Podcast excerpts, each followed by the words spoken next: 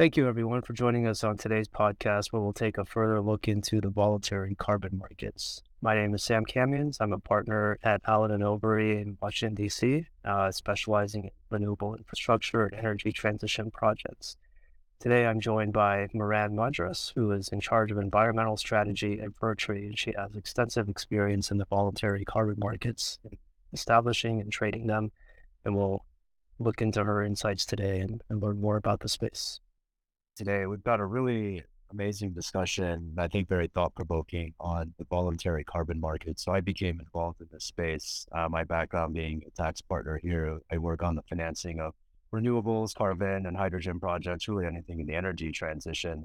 And historically, what we've seen in renewables for, say, wind and solar is the development of the renewable electricity credit markets and renewable identification numbers for uh, fuels, renewable diesels, and the like. And the way those programs have worked have really spurred these technologies to get into the ground. Is that a regulatory body, take a state, uh, California in, in the US, will come along and say, utilities, you have these escalating requirements to have X amount of renewable power from all of your generation, and the amount of renewable generation you have to have will escalate over time. If you don't satisfy your standards, there's going to be various penalties paid to the state with the intention being that at some point they get to 100% renewable generation.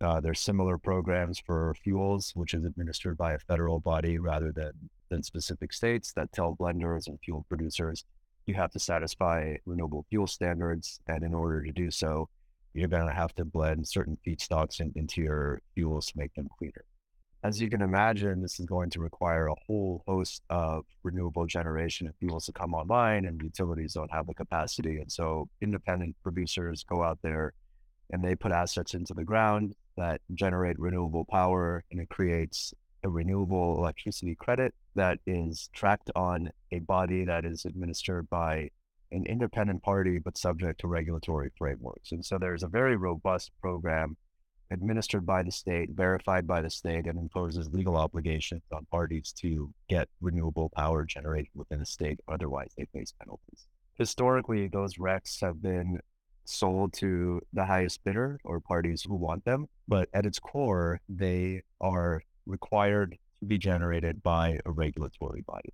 So I think today's podcast, and I'm going to turn it over to Murray, who's just got a wealth of knowledge in this space. I think the first question I want to ask you is given this background of how RECs and RINs have evolved, can you touch on some of the similarities and differences between those products and how you're viewing the voluntary markets? Absolutely, Sam, and, and great to be here and speaking to you all today. So, at their most fundamental levels, the motives behind all of these markets are essentially the same, right? And that is to facilitate transition into new sources of energy and power and ultimately enable this low carbon transition. So as, as you were just explaining, you know, RECs were initiated to finance renewable energy project development, RINs incentivize, you know, increased production and use of renewable fuels. And now carbon credits are intended to finance activities around the world that are avoiding additional carbon emissions or physically actually removing existing carbon from the atmosphere. So, the fundamental thesis behind all these market based instruments is by putting a price on the externality, you allow market participants to make smarter decisions about whether to invest in technologies or activities that will reduce the negative impact or participate in these markets and buy the credits in whatever form they take off of other participants. So when we look at the voluntary carbon market, you know, the obvious and, and, fundamental difference when we compare it to RECs and RINs comes down to that V in the acronym, uh, voluntary. So we don't yet have a regulated or allowance-based regime for these types of credits. And so participants in the voluntary carbon market are doing so based on their own commitments or motivations that they set themselves. It's not being driven by a government or a regulatory mandate. Now, there are compliance carbon markets as well, but you know, those have been around a bit longer. And today we're really focusing on this voluntary market because it's it's quite fascinating how it's emerged over the past few years. The imperatives and the motivation to do this increasingly come from the financial markets more broadly, right? As you've looked at the rise of ESG and sustainability linked financing, this has prompted corporates to really think a lot more about some of these issues. You pair that with increasing consumer awareness, pressure from younger generations, you know, the shareholders, there's this narrative of corporates facing more and more pressure to do the right thing, which is not necessarily new, But fundamentally, when you look at that global challenge of, of climate change and global warming, and you need to limit our temperature rise to less than 1.5 degrees Celsius, you know, pretty much everyone becomes short carbon, as we would say in the trading world. So under RFS, you might need a certain amount of fuels to blend in, otherwise you're short in the sense that you won't meet your requirements. In today's world, you're seeing more and more corporates recognize that even outside of regulatory or compliance regimes, they're actually short the emissions reductions necessary to do their part to limit climate change or to access cheaper costs of capital based on sustainability linked financing. You know, and you pair this with the rise of actual compliance markets in carbon the pressure from shareholders and financial institutions, and this has really prompted the market to take off. I think you, as the lawyers, can probably speak to this much better than me, but I'd also imagine public companies in particular who've made these commitments to set emissions reductions or net zero goals.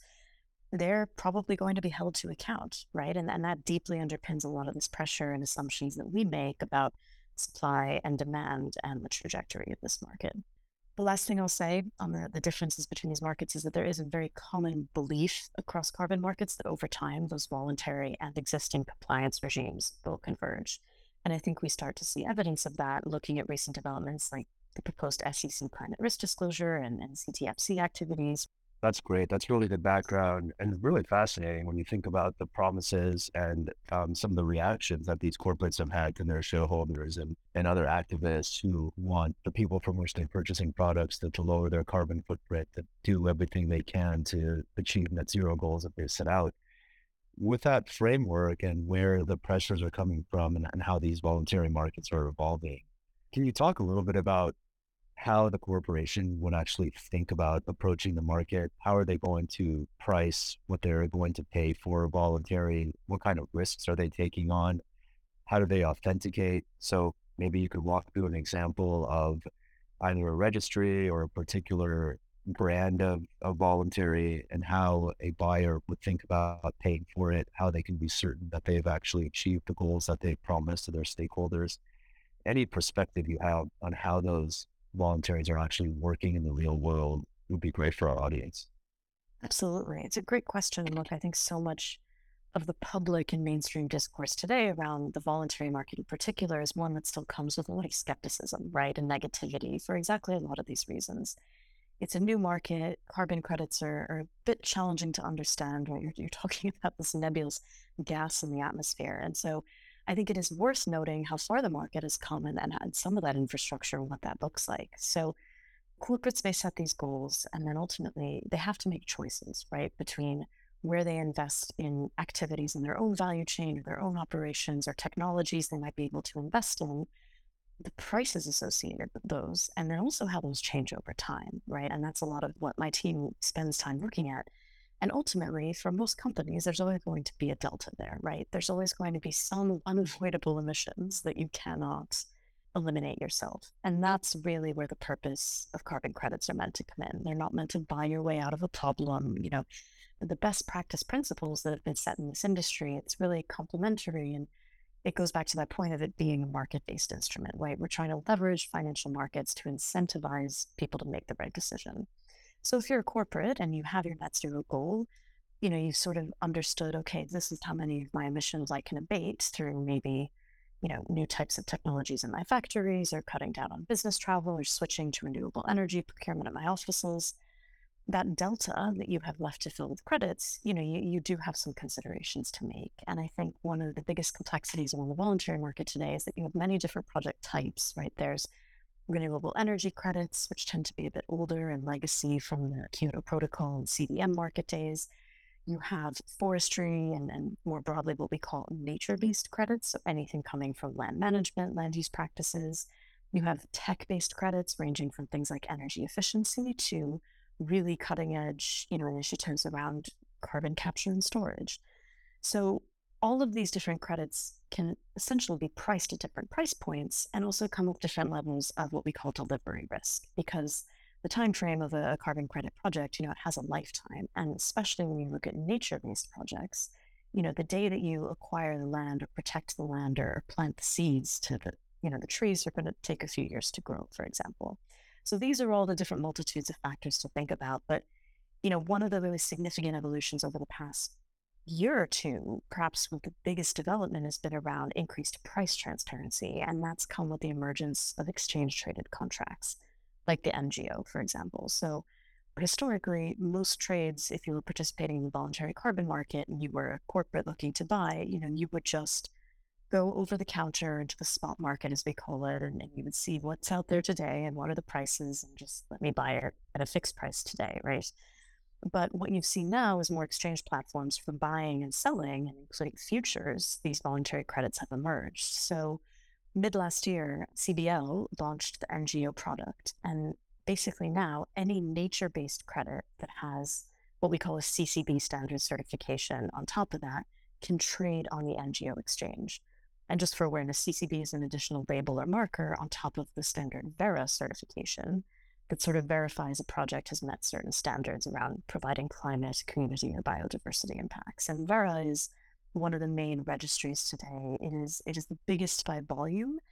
And Verra is quite notable. And, and for example, the projects that we finance and develop are all Verra certified because that Verra CCB qualification allows you to trade on that N-GEO index. And this is important because with regular trading, there's now an observable price for those nature based credits. And with that price as a benchmark, you get greater transparency about what the fair value of one of these voluntary credits should be. So now all nature based voluntary credits can actually be priced relative to the N-GEO or one of the other emerging exchange contracts.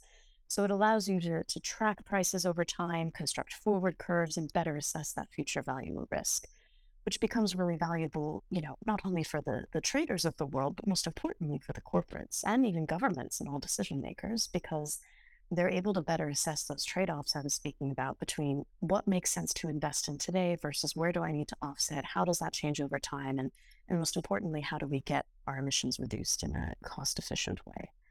I'll pause there. I'm happy to elaborate a bit more on, on Verra, some of the registries, but you know, I think it can get quite complex and technical quite quickly. Um, so hope that is somewhat helpful as an initial overview. Absolutely. That's very helpful as we think about, okay, how is the corporation going to go out and feel comfortable that it's purchasing the right type of contract in order to satisfy its reduction goals? And with the transparency and the market-based products that are coming out there, I think another very, very important point as I think about the history of RECs and RINs is that you have a pricing mechanism, you have some certainty as to what the value is going to look like, building off of your point with the forward curves and understanding what the futures markets might look like.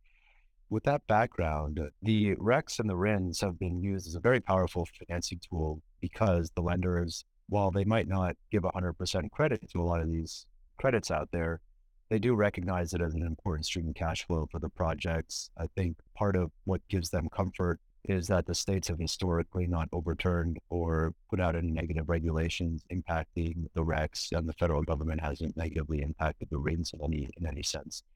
With that, in a voluntary world, without a government body, you see voluntaries providing the same type of liquidity that can be used as a financing tool. If we kind of move away from the corporate purchaser and work and look at the party putting the asset into the ground or planting the trees, are they going to be able, or do you think they might be able to look to the stream of money that they're going to generate from these sales to finance carbon capture or hydrogen or other low carbon projects in the future?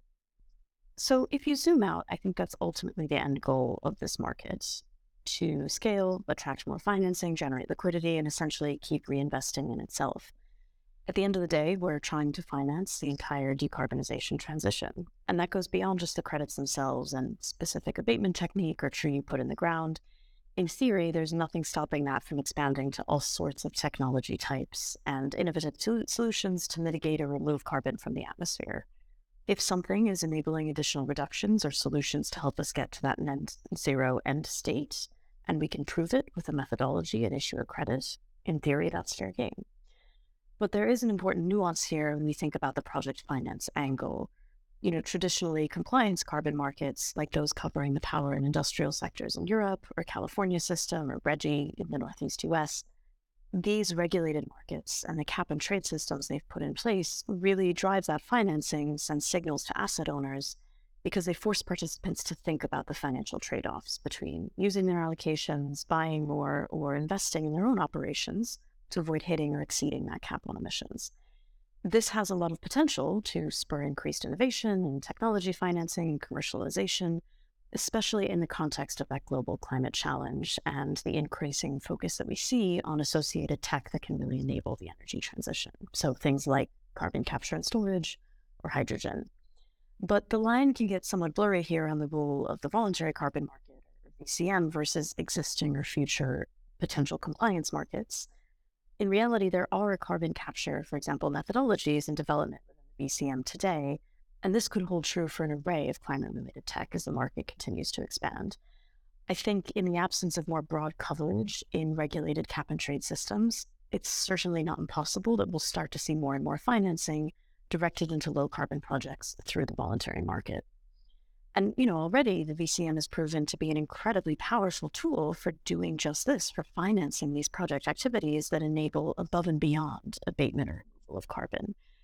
Remember, this market is predominantly corporates taking action into their own hands. So when you think about it, that really makes it impressive and fascinating that the voluntary market exists and has grown at all. And I think that's a strong signal. You know, the fact that it's still growing people are investing. You're seeing more and more interest in capital being attracted into the space. You know, that extends to the project developer and asset owner level as well. And there are a lot of folks out there today investigating whether the VCM is a viable tool to help them finance their project activities and get things off the ground that otherwise wouldn't happen. You also can't really discount the corporate angle because when you look at companies today who have committed to these science-based targets, for example, you know, they represent over $38 trillion in the global economy. And with the public commitments that they've made, or, you know, at times their future business models at stake, they're increasingly looking at making investments directly themselves, right? And participating in environmental commodity markets in a much more substantive way. So there's a lot of potential here to mobilize financing you know, overall, I'm, I'm fairly bullish on the potential for carbon markets to drive project financing for low carbon tech. But mm-hmm. whether that occurs through the voluntary or regulated markets or both will ultimately just continue to be an evolving nuance, realistically. I did want to go back to one point as well um, that links to the registries in the previous question. You know, voluntary carbon still faces a lot of skepticism, which is part of why there are sometimes challenges in unlocking financing and generating more liquidity. But in a way, and particularly when you look at the supply side and projects and, and these asset owners, you know, it's actually one of the more transparent markets that exists today. Every single legitimate and high quality credit, an important caveat, is certified by standards body, right? Verra Gold Standard being the largest. You also have CAR and ECR. And the level of detail in a lot of those methodologies, especially the newer ones, the fact that the Verra registry is public you know, I think we'd be hard pressed to get this level of supply transparency in, in many other markets. So, you know, a lot of the conversations around needing more quality and integrity to spur investment can be doing a bit of a disservice in some ways. And I think a lot of us would like to flip the switch, focus on the improvements and the robustness of many of these methodologies for generating credits and really how far the market has come.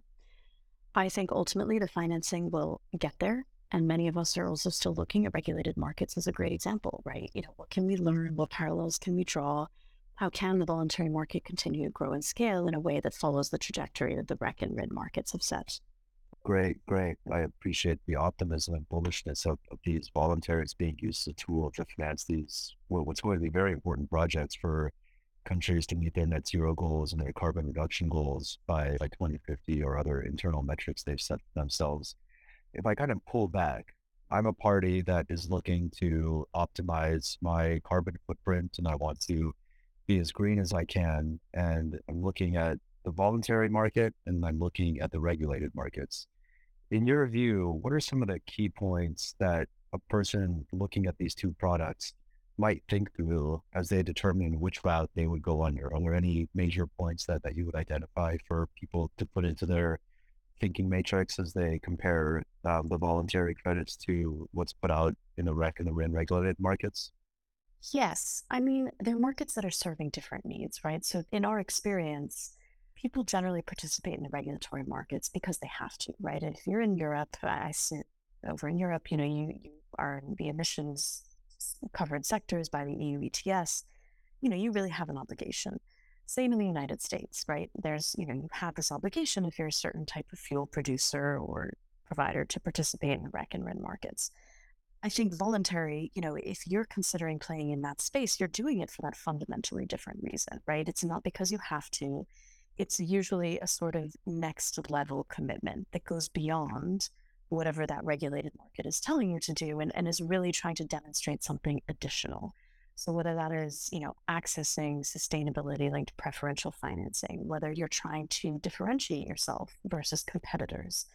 Very often you see it, you know, for product offerings where people are tapping into the voluntary market to say, I've assessed the life cycle emissions of this product that I'm selling and I've actually made it carbon neutral, right? So it, it becomes really interestingly a lot more innovative in some ways. And I think that's one of the key differences in this market. And one of the things I love about it is very often, again, we construe voluntary as, as negative, right? Because it's unregulated, it's confusing, you know, there's different price points.